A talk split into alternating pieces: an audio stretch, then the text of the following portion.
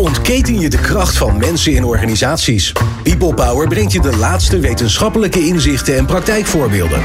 Over leiderschap en leren, betrokkenheid en bevlogenheid, inzetbaarheid en inclusie. Omdat mensen het verschil maken in jouw organisatie.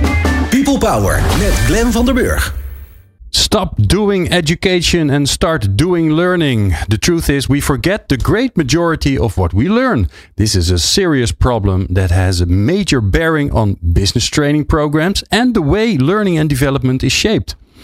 Are we thinking about learning the wrong way? Don't we all learn in the same way with many small individual variations? Will L&D be able to break through the mold to really start focusing on learning? But where should we start when redefining our L&D strategies? Our guests are Nick Shackleton Jones. Nick has an impressive career in positions with Siemens, the BBC, and Deloitte, and is now CEO and founder of Shackleton Consulting. And he's also the author of How People Learn. And together with me, uh, as always, is uh, Tom Bos, managing director of the Consulting Online Academy uh, how people learn. And together with me, uh, as I always, is uh, Tom. That's a bit strange. What is happening with our technical side? Well, so I'll ask first. I'll ask Tom. Why did you invite uh, Nick? Yeah, well, uh, um, Glenn, the show is usually about lifelong learning. Well, this it's actually kind of the name of our podcast. Yeah. Um, and the thing is, I uh, I read some uh, some things about Nick, and I um, I got intrigued because his statement was. Uh, I'm not sure. I think I read it in a blog or so. Uh, successful organizations eliminate the need for learning which is kind of uh, contrary to okay. lifelong learning as we propose. So um, yeah, I thought that's a that'd be a great conversation to have with, uh, wow. with Nick today. Wow. Well, let's see if uh, the technical side of our show uh, is already fixed, or else I'll, I'll just play a song and then we'll we'll we'll uh, fix that within the song. Uh, the technical oh, side, yeah, I hear myself in an echo, so I'll just let, us just play a song and we'll we'll fix the problem during that song. People Power met. Glenn van den Burg. Met uh, in de studio, uh, in de studio via phone uh, Nick Shackleton Jones and of course also in the studio Tom Bos. Nick, great to have you in the studio. Hey, great to be here. Yeah, well, we, we, were, we were wow, that was a first. we were dabbling a bit with the connection. We tried something fancy, but and in the end, the phone always works. Um, Nick, you have a, a, a very uh, impressive career already um, uh, for, for a big part also within learning and development. Um, what's so interesting or so fascinating in the in the in the field of learning and development that you uh, decided to uh, spend your part of your life on it? Wow. Well, I guess I think the opportunity to begin doing learning. I think the reality is that organizations have yet to begin thinking about learning in their organizations. And, and they might object and say, well, you know, we've been doing it for a long time. But what they've actually been doing is, is education. And that's something almost completely different.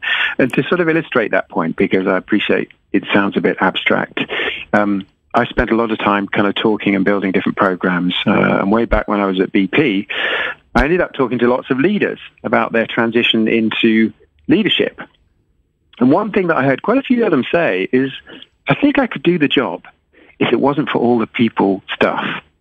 And I remember thinking, well, what do you what do you mean the people stuff? And these leaders would say things like, oh, you know, all that HR nonsense, you know, performance reviews, succession planning, development planning, right.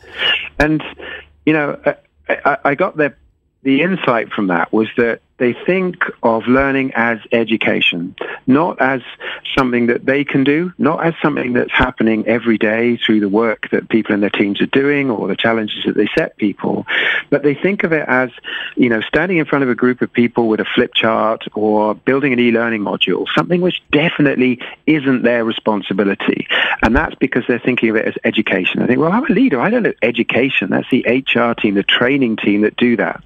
And so um, this idea that learning is education is putting some stuff up on a screen has almost destroyed the opportunity for us to begin to do real learning within organizations. And it's why so many organizations are struggling with learning culture is because we're still tending to see it through this educational frame.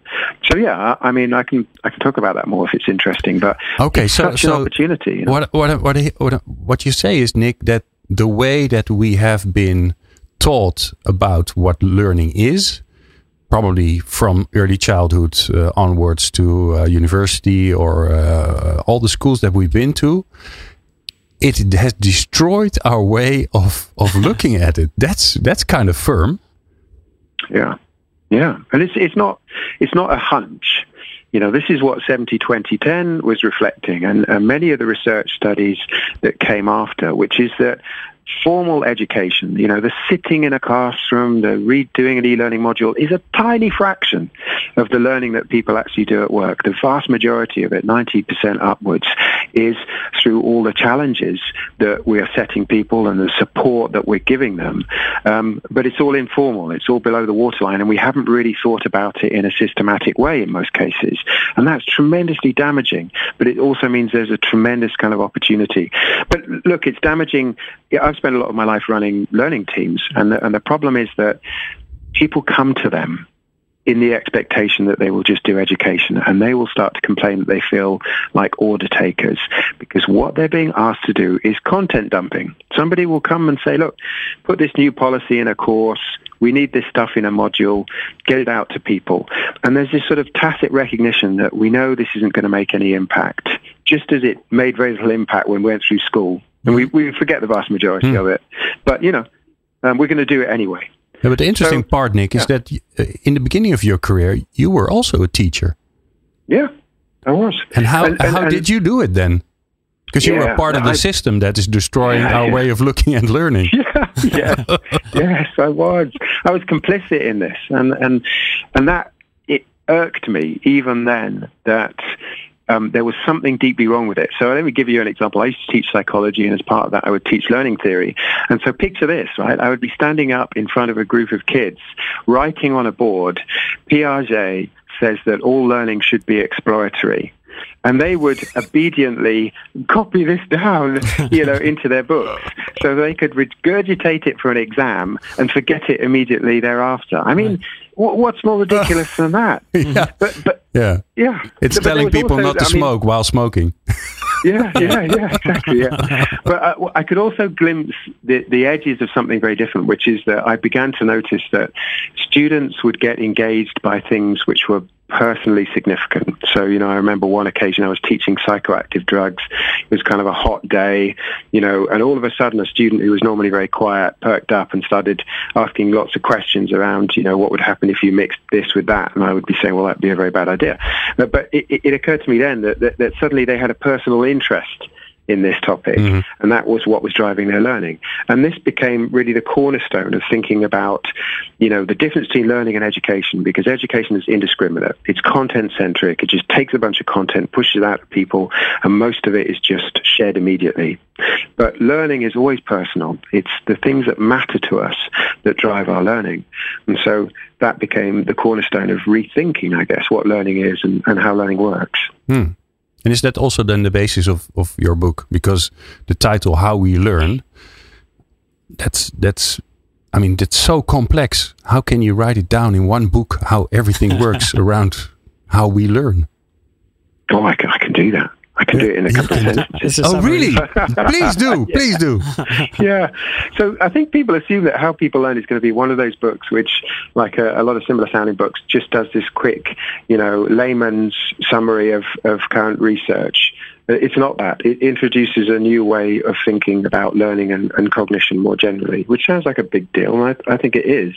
And basically, in a couple of sentences, what learning uh, how people learn introduces the affective context model, which says that when we experience the world, we encode our reactions to the world, and it's those stored reactions to things that drive changes in our behavior. If you don't have a reaction to some experience, even if that experience is sitting in a classroom with just some information on a board, you won't remember it. When your parents ask you about it, you will say it was boring, which is a way of saying I didn't have a reaction to any of it. And you won't encode it and it won't change your behavior. And this is why when now we look at the application of that to corporate life, there's really only two kinds of things going on. There's stuff that we care about. Like if you join an organization, you desperately want to fit in. And so you will pull all of the content You'll observe closely what's going on around you because you care about that. But then there's the other kind of thing which is going on where people, they don't care about it. They may not care about safety sufficiently or diversity and inclusion. And there, if we want people to learn, we have to create a reaction. We have to challenge people. And so this fundamental dynamic changes your perspective on, on learning and what it is. Once you understand that human beings, like all creatures, are just storing the stuff they react to. Right. Um, yeah. So that's it. Yeah. Well, very simple explanation. I, I, I just read my uh, my preparation notes and I, I wrote down uh, to ask Nick whether or not he's called the marshmallow guy now. Um, yeah. yeah. and that's because of a, a, great example I noticed in your, um, uh, I think it was a video on YouTube or something, uh, uh yeah. the example of how to um, Oh well, maybe you can elaborate on it yourself. That m- might be much easier. It's not because Nick eats a lot of marshmallows. Maybe it is, but okay. uh, that yeah. wasn't the reason. so, Nick, why are you called the marshmallow guy? Well, uh, I mean, it's a lovely illustration of the point I'm trying to make, which is that uh, I've done a number of talks, and one of the things I say early on at the talk is unless I do something that really gets a reaction from you, the chances are you're going to forget everything I say. And so I say, let's say I start throwing marshmallows at you, and I start throwing marshmallows at the audience. I'm, I'm prepared to bet in two years that will be what you remember. Ah, the marshmallow guy. and so the point I'm making is that it is our reaction to things that we remember. And if you think back to school, it will be the things that you reacted to. You know, embarrassment is a common one. Being, you know, humiliated by a teacher is another common one, or some being awarded publicly, receiving a, a certificate or an award publicly is another one. So we, we just don't understand this. At a fundamental level, we've fallen into thinking that learning is something that happens when you just dump content on people. Uh, but people aren't computers. We don't learn that way. Yeah, and I, I, what I particularly like about this example with the marshmallow is that it's it's a terribly simple thing to do, right? So yeah. generally in the neuroscience around learning, there's a lot of discussion about uh, the importance of emotion, which makes perfect sense, obviously. But I think mm-hmm. personally that the role of emotion or like the um, emphasis that is needed is is much exaggerated. Like you don't need to make people cry or uh, like uh, shout out from total happiness or anything. Like the emotion you want you want to um, trigger it can be very subtle or can be very simple and still help people remember like yeah and uh, in this case it's something that's out of the ordinary yeah i mean yeah. The, I, I think uh, what i've learned is that our brain goes in uh, is in automatic until the moment that something happens that that it cannot predict yeah. like like a, uh, like a, a, keynote speaker throwing marshmallows. Yeah, and then the brain goes like, "What is happening here? I have to pay attention." Right. Yeah. Yeah. So, and that might be just the first uh, trigger to your to your memory, right? So your memory is generally jump around through things. Like, uh, for example, sometimes I can't remember a name of a person, but then I can remember where I met this person, and when I remember that, I remember his yeah, name. Yeah so the marshmallow guy might just be the entrance towards a, a secondary memory, which is what Nick was actually talking about in the session. Yeah. But does it work yeah. that way then, Nick? That because because you've you've done something that's out of the ordinary, that's not something people would expect, then also the rest of the content is also better stored, better remembered. No, um, uh, to, to, put it, you know, bluntly, the point you made around emotions uh, being much more subtle than people imagine is absolutely true. If, if I give an illustration, if you think of the sound of a, a mosquito and then the sound of a, of a bee, you have a distinctly different emotional reaction to those those two imaginings. And although you'd struggle to put it into words, that is your experience of those two things. But to answer your point, um, does it make the rest of the content more memorable. No, you will remember what matters to you, and, and that's invari- invariant. So the example I, I sometimes give is if you have two people on a train, and one person is interested in architecture, and the other person is fascinated by plants, they will have at face value the same train journey, but the person who's interested in architecture will remember completely different things to the person interested in plants. And this is what I find whenever I give a talk, is that I may say 200 things, and people will come up to me at the end of that talk, but the thing that they remember is the thing that relates to something that really matters to them. Why is that? Well, it's because the things that matter to us govern the things that we have a reaction to. And so what the point of the marshmallow is there are certain experiences that you can guarantee everybody will react to, right? Some crazy maniac throws marshmallows at you or, or punches you on the nose in the middle of the street, everybody will remember that. Nobody will have that happen to them and say, what, anything happened to you uh, today? Mm. Oh, I forgot that somebody punched me on the nose in the street. But then building up from that, what you'll see is that different people, because they care about different things, have a different reaction to information. And this determines what they remember. And this is why you have to understand your audience and what they care about if you're going to begin designing learning. And that's why education is such a monstrous process. You just get a bunch of kids, drag them into a room, say, you know, shut up, sit down, don't care what you care about, don't care if you're interested in dinosaurs, don't even care what your name is. Here's the stuff. And this is what's gone wrong. And and then if we look at uh, how uh, uh, traditional learning is within organizations, what's uh, from the from the the um, uh, the things that you just taught us, which we will never uh, forget, by the way. yeah. No marshmallows needed. Um, what's going what's going wrong within organizations? Why is learning such a yeah. tough nut to crack? It's a very simple insight, right? Like how you explain it, it's it's it, it makes perfect sense yeah. Sounds easy to apply, right? Yeah, it's a very short book. Yeah. yeah. Well, thank you. So I why think, isn't um, it picked up? Yeah. Why isn't it picked up? Uh, I think it, it sounds like common sense. If you were doing product development, it would be common sense. You know, people talk about it as design thinking. It's well, why wouldn't you talk to your customers and find out what matters to them as, as part of the process of designing your product? And then it seems extraordinary that we don't do that with, with learning. And instead with learning, what happens is that some senior person comes and says, here's a bunch of content, put it in the course. And you think, well, why on earth would we do that? And the answer is, as I said, education.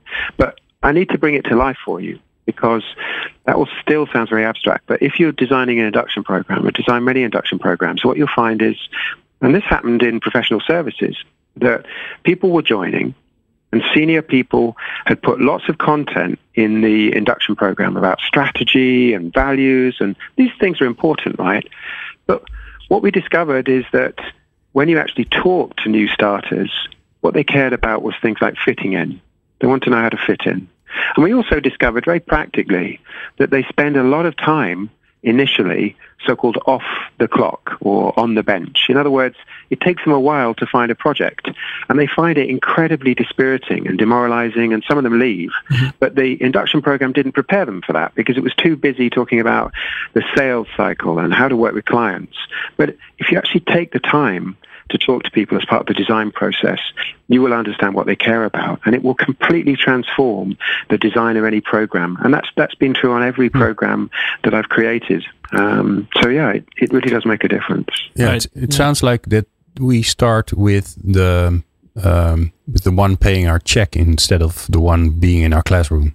Sure. Mm-hmm. Kind of makes sense, right? Uh, yeah. To listen to that person, but I, uh, by the way, I, I, have a great example of this as well. Like uh, something we noticed in uh, in the development of Online Academy when when producing courses, when we asked teachers or or professional developers of courses to develop a course on any theme, let's say uh, programming, they generally deliver a program which starts with the history of. Um, so, like the background of uh, programming, when which language was first, how did it come to exist, etc which uh, we noticed when discussing this with um, with our um, um, uh, trainees.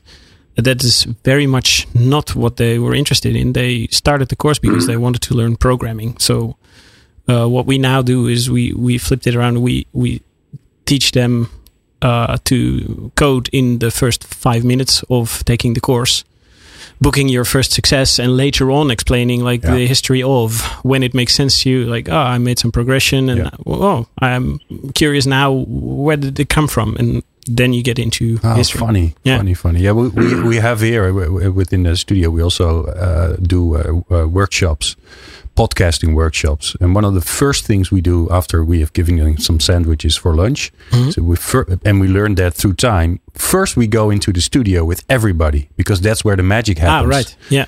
and and from that moment everybody has and then we tell them in four hours you'll be here behind the microphone doing your first podcast and from that moment on Ah, right. everybody is interested is listening and because they're also scared as hell because they have to perform in front of the microphone Ah, right. I love that example. I just want to re-emphasize that point you just made there because I, I have the opportunity to look at lots of program designs. And if I look through a program design and I cannot see a challenge, people are not being challenged to do something at any point in the program, then I can guarantee no learning is going on. And so, so many of our programs are just filled, you know, hour after hour with content. No learning is happening. Um, and, until you challenge people, you can do it lots of ways. People call it flipped classroom, and we're calling it experience design.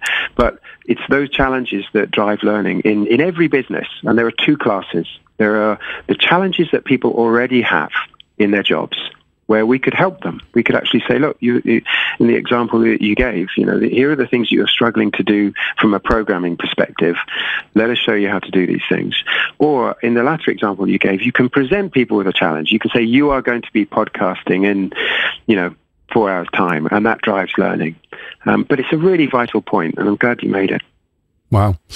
All right. Um, so, uh, looking at individuals that, uh, because I, I can imagine that that there's a big difference between individuals that learn effectively and that don't learn so effectively. What what's the difference? You think, Nick?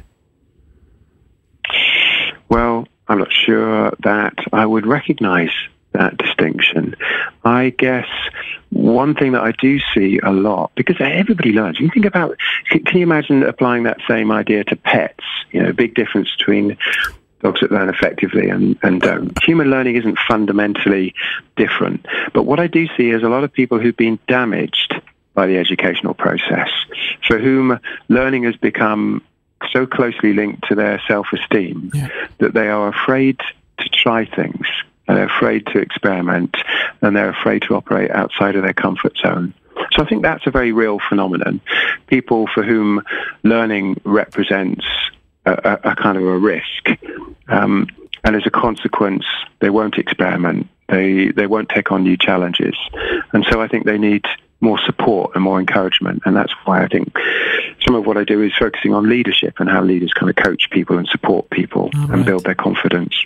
I think that's a very valid point to make, and and it, it came up quite often in uh, in our episodes. I think uh, before Glenn, like Yeah. the the importance of um, feeling safe and having a great experience in the past with uh, education, which is not common, I guess, or not uh, not at least to be assumed that I the think case. I think in almost all our shows that we that we talk about lifelong learning, we, we this this Yeah. passes by like okay, this is one of the problems that we have that people associate associate learning with failure with something that's not Right. nice. Yeah. uh, which is terrible. I yeah, mean, and it, it, I I think it kind of po- uh, proposes a secondary challenge as well because, uh, like, uh, a very common uh, theory in learning is also about desirable difficulties. Um, so that, like, it's it's important, as Nick mentioned, to get out of your comfort zone and not necessarily take the easy road. Um, uh, well, uh, if, if you if you have a very bad uh, if you had a very bad experience in the past, then you might be uh, constantly avoiding those kind of difficulties, right? So that your your focus doesn't become like learning to play the piano or something. It it it becomes like um, satisfy the teacher or something like that will be Mm. your purpose of doing exercises, which is a much different exercise than or a much different focus than actually getting better at playing piano and enjoying Yeah. it. You, you mentioned neuroscience um, earlier, and if people are interested in some of the neuroscience behind this, then Damasio and Damasio's student Mary Helen Immordino Yang have both published really interesting books on the topic. But in, in relation to comfort zone and stress, um, there's a guy called Jaak Panksepp um, who's written a fantastic summary of, of lots of research around this. And there's one example that really stood out for me, which is that a lot of rats in their juvenile stage um, learn through play.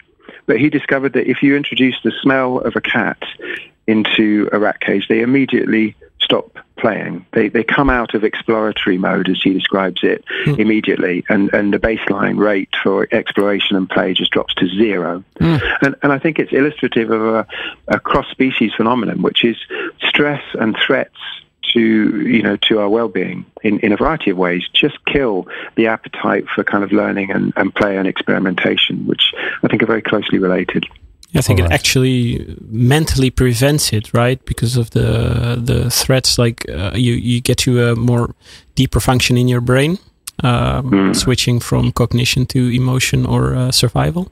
Yeah. And, yeah. Of, and of course, when you're learning, you're doing something that you cannot do already, or you have to talk about something that you do not know already. So it's it's uncharted territory, and therefore a bit dangerous for us. Right. Right. Mm. yeah.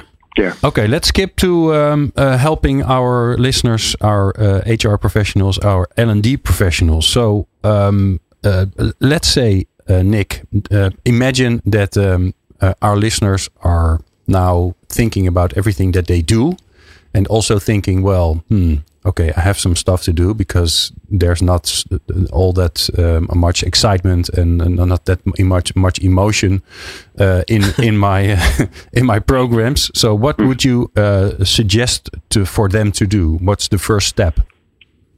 So first thing to say is it's not about creating excitement or emotion. It, what's fundamental is understand your audience. That, that would be the key takeaway. Mm-hmm. Do not do any kind of program design without doing a, a well-formed audience analysis. Because if you do not know what the people going into your program care about, you have no confidence that you can design experiences or resources that, that will help them. A very practical example, again, I, I worked on a leadership program where nobody had figured out that 40% of the, the senior leaders on this program did not have a team. And yet most of the content was oriented towards managing your team. It's, it's mm. just crazy. So even really simple things like that, talk to the audience. So um, I, I developed a process called the 5DI, which is uh, define, discover, design, develop, deploy, and iterate. And it, although that sounds really incredibly dull, the interesting thing about it is in the discover phase, the second phase, you actually systematically understand your audience, what tasks they're having to do, and what they care about. And that will enable you to design two kinds of things. Resources that really help them with the job, with the stuff they care about. You know, so if you're a new starter, a checklist or top 10 mistakes to avoid is a really handy resource.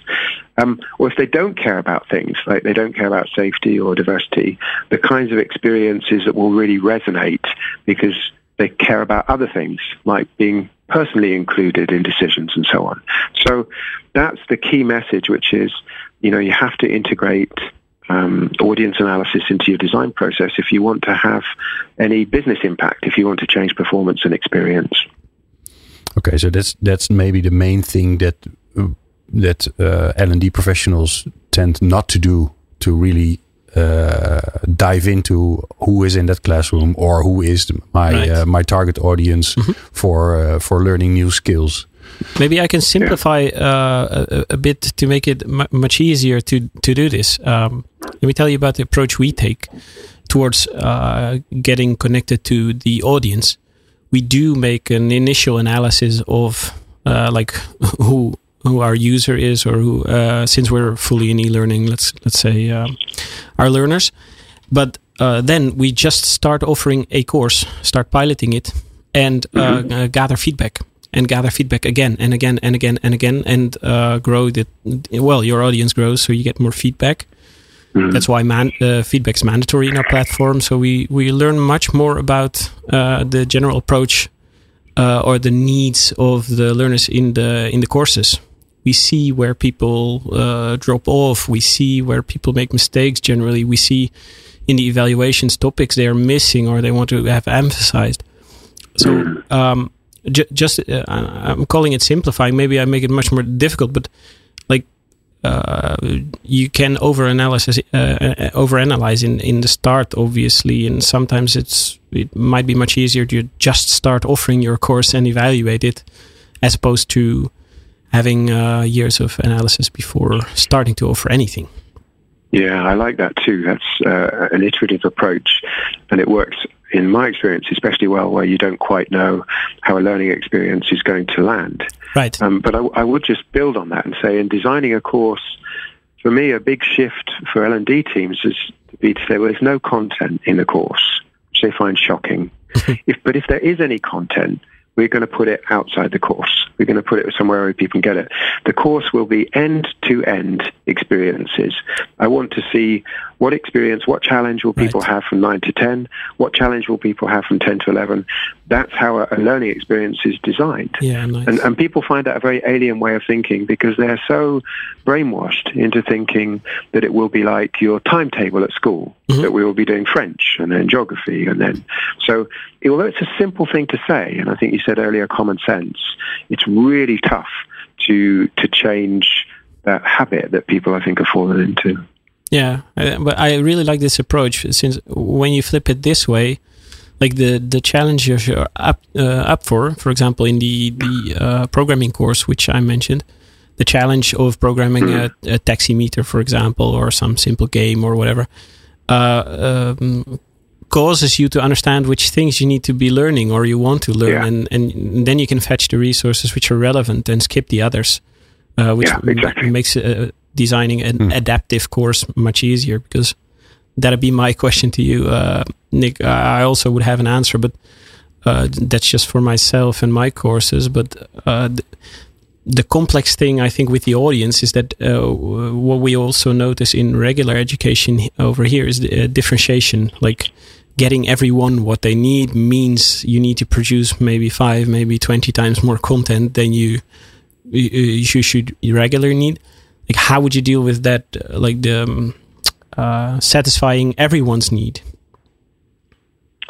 Yeah, there's, it's a common question. I think that there are two answers to that. So in practice in business, you satisfy, you create personalization um, through um, resources because um, the, that's the beauty of Google, right? Google, Google is a wonderfully personalized experience because it's just a bunch of resources and you pull the bits that you need as you need them. So this kind of mantra that I introduced, which is not the whole story, by the way, but, you know, resources, not courses, illustrates that if you actually build useful stuff for people, they will pull the bits they need, and, and by its very nature, that will be personalized. But the other answer to your question, which is a really good challenge, is do your audience analysis and then do core and elective design structure. So um, if you're taking new starts as an example, probably if you talk to your audience, you'll find that every single new start struggles with the fear of kind of being accepted and fitting in. So that can be part of your core content. But then you'll develop different personas. You'll discover that some are more experienced, some understand business, you know, some have particular challenges in their part of the business. And then you can build electives. And their pathway, if you like, will be comprised of much more personalized content because it will be kind of core and elective in structure. But, but how do you solve that problem? Yeah, I think you said you had a, a, different approach. Yeah, well, I think it's quite similar, but um, the the general approach for us is is uh, based on learning a lot from a lot of people. So, like, it's a continuously uh, a, a continuous iterative, iterative process. So we we try to learn um, in hindsight, so to speak. So we start with a very small analysis, target group analysis, like as you would do in marketing, for example, right? Create some person uh, personas, um, figure out who who's generally speaking in your course, and then uh, now, well, with with current technology, you can take a much bigger step in personalizing content. Uh, based on your behavior in the platform and uh, all evaluations which we see. So we do general improvements and very specific improvements to personalize uh, content. Um, and yeah, well, the the hard answer is it takes a lot of work. Like uh, adaptive, Yeah. creating adaptive courses, for example, on. Uh, uh, well, let let's stick with programming, for example. Is is um, well, it's kind of complicated. Uh, complicated, so it, it it just takes a lot of time and energy. But I think it's it's very much worth it. But I think that um, uh, it's interesting what you said, Tom, about marketing because uh, I think we, when creating a course or or creating a leadership program or well, all the stuff that we do in in learning and development, I think we tend to forget that there is an audience Yeah, they don't buy a ticket, but they give us their time, Right. A lot of our them, a lot of their time. Yeah. So if if you would more think like a marketeer uh, instead of uh, okay, uh, what's the goal of the uh, of the leadership program? Okay, what kind of skills do we have to le- learn them? Right. Um, maybe that would help, Nick. How do you see that? Yeah, I, I completely agree, and I think there's a lot of victim blaming that happens in L and generally, whenever somebody talks about learning culture, it's a victim blaming conversation. what I mean by that is that w- w- they say people say they haven't got time to learn. Well, what they actually mean is that they haven't got time for all of the irrelevant educational stuff that we are trying to force down their throats. And generally what happens is, is a big organization will buy a big library of content and then they'll see very little usage of that content. And then instead of saying, well, maybe we've done something wrong, like maybe we didn't actually take time to understand whether this content would help people with the challenges they have, maybe we, maybe we're just trying to force it at people. Instead of saying that, they say, well, there's something wrong with our learners. Yeah. They're not consuming all this content, right? Why aren't you consuming all this content? There's something wrong with you. And then they will say learning culture or self-directed learning or lack of ownership. Right. And they'll point to the fact that people say they don't have time. It's rubbish. Hmm. Who, who, who said they don't have time to Google? Who ever said I don't have time to Google? People are learning every day, and it is their job that is driving their learning. Um, but if we just try and force irrelevant in the way that education does, irrelevant content at people, and they say they don't have time for that, that is not necessarily their problem. Yeah, it would so be I the same. agree that marketing approach is It, it would be the same as uh, a marketeer at McDonald's would say, "Well, yeah, these consumers they're really stupid. They don't just don't eat our stuff. Right. I mean, they're really Yeah. stupid. It's Yeah. their fault. I Yeah. mean, nobody would say that. The shop is empty, right? yeah, yeah, yeah, yeah, yeah. Yeah, but Yeah. It, it, it it it surprised you like how, how- in uh, in how many cases that that becomes like the primary metric for success, like how much Mm-hmm. usage is there of certain courses, for example, which gives you an indication of what resonates with to people, right? Like if you if for example. Uh, a general content library can uh, can be opened and and uh, well if there's no rules like who can do what or who should do what then it's uh, it makes perfect sense to look at those numbers and see like what resonated with people where are people's interests. But it's like it's not really a metric for for the success of learning in your organization nor is it a qualification of your of well let's say the quality of your learning organization Yeah. yeah, Yeah. Ni- Nick, Yeah. uh, I want to also look a bit at the future and your hopes for the future. So, uh, looking uh, like uh, let's say five years ahead, what what would you hope uh, learning within an organization will look like? can we can we take one step back oh, uh, you want Glenn? to take a step back? No, no, no. Yeah. we'll we'll get to this question, but but since you have a great track record in corporate learning, I was wondering like how did you how did you progress through that time, uh, like uh, in terms of improving learning in those organizations? Like what did you do, and then maybe we can step Yeah. towards the future. Yeah, I've been annoying for a very long time. I'm afraid. I think um, it's. I wouldn't recommend it. I think nothing worth doing is easy. I had a colleague, you know, who said something similar at BP and said anything worth doing is worth handing a badge in. And there aren't a lot of rewards, really, frankly. I think for people seeking, I think, to, to push things on. So I think Uh, I'll try and answer the question simply. I think I've learned to be more diplomatic. I've learned to listen more and to really kind of connect with the business need because that's really helpful. If you say, let's just set aside talking about learning objectives and focus on what does the business really need, I think that that's that's a, a common ground for mm-hmm. progress. But I think the other thing that we're all talking about learning on this call, right? And the people listening to this are interested in learning. So that's all, all fine because we're learning geeks and I love that. But generally the business, they don't, they're not that interested in all this learning nonsense. They don't want to hear our complicated arguments. They, so show not say is what I was saying to, the teams at Deloitte. Show people a better alternative. Mm-hmm. Don't try and get buy-in from the business to change through the kinds of conversation we're having here. Just show them something which is a radically and obviously kind of better way of doing things, and and that's where you'll get get buy-in. So show not say was was one of my kind of mantras. Oh, right. Yeah, that sounds great. And that's also a really great way to keep business from actually interfering with your nerdy ideas on what learning is all about, right? So like everyone yeah. should be doing their own uh, in job in that sense. Like if you help the business solve their problems and you show that you you have helped them, I yeah. don't think they well uh, they couldn't care less like whether or not you did that with a very fancy learning program or something very simple or um, uh, mm-hmm. e-learning or classroom or whatever. That's that's not what interests them. But if you ask them like, "What do you think we should do?" then uh, definitely they will have some idea, and that might be a very traditional approach since they were successful in regular education, for example. Yeah, yeah. I'm, I mean, I, I always feel it's important to bring these things to life. So, simple example, when I was working at BP, we had this knowledge expert who was an expert in sand management. He was going to leave the organization, and the sand organization management? said, Nick, Sand management, yes, okay. it's a real thing.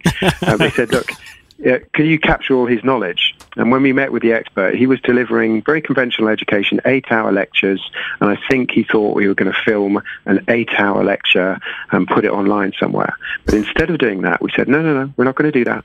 We're going to talk to all of the people who've been in your program the last year and ask them what their questions are, and then we're going to have like the top 100, and then you're going to get five minutes on each. Ah. And so instead of building some monstrous eight-hour knowledge dumping course, we converted it into 100 short resources that answered the questions that people had. Right. So when you can show that to, to somebody in the business and say, wouldn't that be a better way to tackle that? They will immediately say, yeah, yeah, I can mm see that would be a much better way to do it. And, and then you, you don't have to have the big debate. Nice. Wow. Yeah. Wow. Great example. Mm. Okay. Are, are we ready to go into the future now? Back yeah. to the future. Back to the future. sure, sure, sure. Yeah. Yeah. yeah so, Nick, so. five years from now, you can pro- uh, prof- prophesy, prophesize a bit. Um, what do you hope uh, learning will look like within organizations? Well, um, I, I love thinking about the future. I think there is it's an existential crisis for um, L&D, frankly, because I think it, we're a bit like an internal pizza shop. So we, we keep shipping out more content and people are consuming it, mm. um, but nobody can answer the question, you know, is it doing anybody any good? Mm-hmm. And I think there's a, a, real risk that, as we've seen with um, companies like um, uh, ByteDance and, and TikTok, that the game is up somebody just says, actually, hang on, this isn't making any difference. So I, I hope that we will save ourselves in L&D. And I think that there are two routes for doing that. One is through creating helpful stuff um, because people are finding uh, work uh, challenging and mm-hmm. businesses want more productivity. So creating useful stuff, resources that just provide performance support is something that we can really do that has a big impact. And I'm not the first person to say this. You know, performance support, people like Cathy Moore in the US, you know, it's a really good approach to actually making it easier for people to do their jobs. Um, the other thing that we can do is challenge people. And we can do that in lots of interesting ways, but through creating experiences, either that we run as L&D or experiences that are toolkits that leaders use to, to build and create challenges that drive learning you know, within their organizations. So in sum, shifting away from education and starting to do kind of learning and performance support is what I would hope, but not for anybody else's sake, just because I care about us as learning professionals. And I would like us to continue to make more of a difference, I guess, and, and to continue to exist. Yeah, and I think um, uh, there's there's a lot of work to do because the world is still changing quite fast. Last question for me. I'm, I'm looking at Tom if he has one oh, go ahead, burning go question. Uh, the the fire the fire engine question. No, no fire engine question. Okay. Many. So last question for me. Um, a good practical tip for our listeners that they can implement tomorrow without having to clear their whole schedule? Um, blimey, yes. I think, I think yeah, I, I, guess it would either be the um, design, you know, look at the challenges in programs mm-hmm. or do your audience analysis I'm only hesitating because people might think, well, that's all very well, Nick, but how the heck do I do that? And I'm also hesitating because I don't want to do blatant self-promotion, but I'm, I'm going to dip a toe in the water. no, no, no, not even read the book. Oh, Actually, okay. I don't make, there, there's a bunch of free stuff on shackletonconsulting.com, like guidance on how to do that, on how to do audience analysis, on how to design learning experiences. So if people are interested in, in that kind of thing, um, then that would be my advice. You know, create challenging experiences for people if you're designing an event, mm-hmm. but always do your audience analysis. Those would be two things. Um, and if, if people need to know how to do that, then the, the, the content is out there. Super. Right. It was a pleasure.